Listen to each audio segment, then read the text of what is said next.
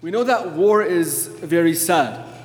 We know that real people get hurt, and it's very damaging to our society. It is hard to see any good that can come from war because all we see is death. But if we know what it takes to fight a war, then we should know that it needs proper strength. In order for someone to make it through, in order for someone to defend themselves, they need the proper strength that's necessary to be equipped to fight. They need to be awake and on their guard in case an enemy attacks. They need to be properly rested. They need to have enough food in their system so they can have energy.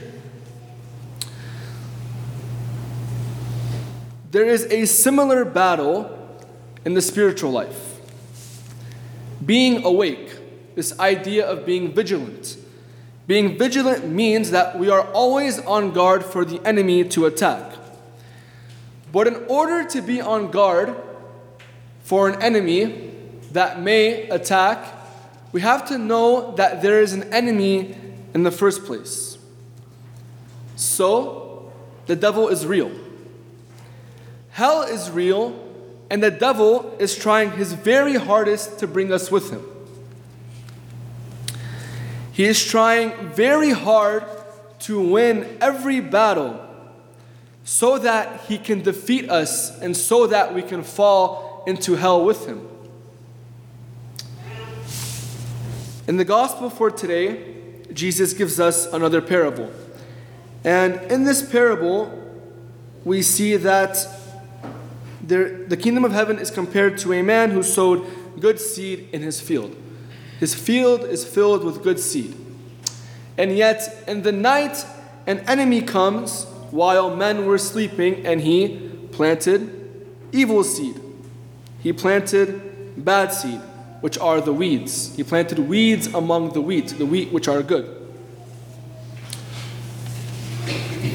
And the idea that Jesus is trying to bring out from this parable is that we also can be asleep.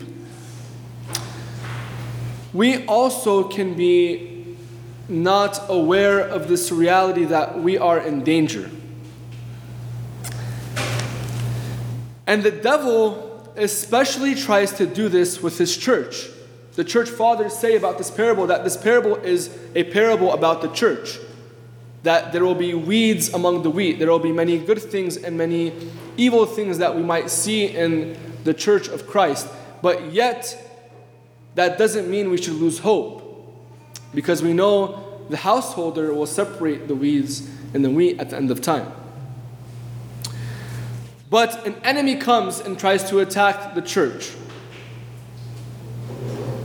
And who makes up the church?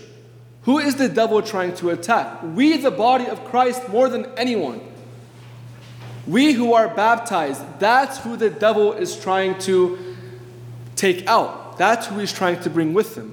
Because he knows we have something special. He knows we are close to God and the church and the truth. And yet he wants to take that from us. But even if it seems like the devil is winning, even if it seems like there is nothing good in the world, that there's so much evil, that we ourselves are struggling, we have faith in what happens at the end of this parable. We have faith that the householder Christ will separate the good from the bad, and the good will experience eternal happiness in heaven with God. So, brothers and sisters, what is the call for today? It's to always be vigilant. It's to recognize that our own lives there is a war, there is a battle. And that we need to always be awake. Awake in what? Awake in prayer. Awake in prayer so that we are equipped for battle. Prayer is the thing that's going to give us strength. And what is the best way to pray? What's the best way to be ready for battle? By receiving our strength from Christ in the Eucharist. So when we approach Christ today in the Eucharist, let us remember that He is our strength. And with Him, we will conquer every battle. Amen.